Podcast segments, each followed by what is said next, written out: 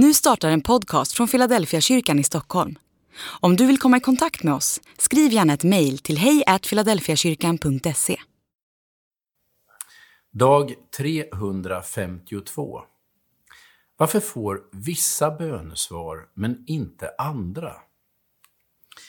Därför ber jag er bröder vid Guds barmhärtighet att frambära er själva som ett levande och heligt offer som behagar Gud. Det ska vara er andliga gudstjänst. Romarbrevet kapitel 12 och vers 1. En kollega och god vän berättade om en mycket speciell händelse som han var med om för några år sedan. Vid sidan av pastorsjobbet hade han en enskild firma. Han skriver en del texter och får ibland royalty. Det betyder att han varje år ska deklarera för sin firma och betala in skatt och sociala avgifter. Det år han berättade om för mig hade han räknat fel. När Skattemyndigheten hade granskat hans deklaration kom ett krav på 5 000 kronor. Problemet var att han inte hade pengarna. Familjen satt i ett mycket svårt ekonomiskt läge och han visste inte hur han skulle klara av att betala sin skuld. Då gjorde han som han brukar göra. Han bad till Gud. Och nu kommer det märkliga. När han ber får han en stark känsla av att han ska köpa en trisslott. Han brukade inte göra det och om han någonsin pratade om spelverksamhet så var det med en bekymmersrynka i pannan.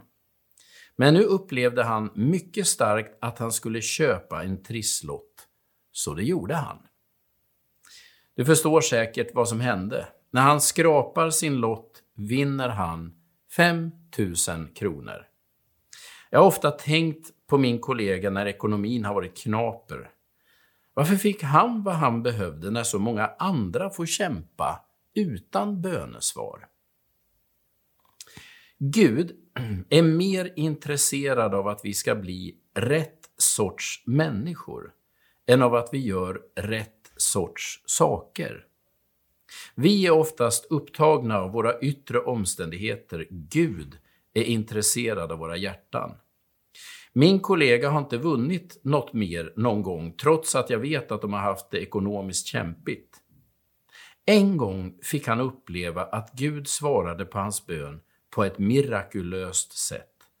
Resten av gångerna har han fått låna av släkten och löst problemen själv efter bästa förmåga. Så vad blir slutsatsen av bönesvaret? Just då, i den situationen som min gode vän satt i, behövde han bli påmind om Guds godhet och trofasthet. Bönesvaret handlade egentligen inte om 5 000 kronor, utan om min kollegas hjärta.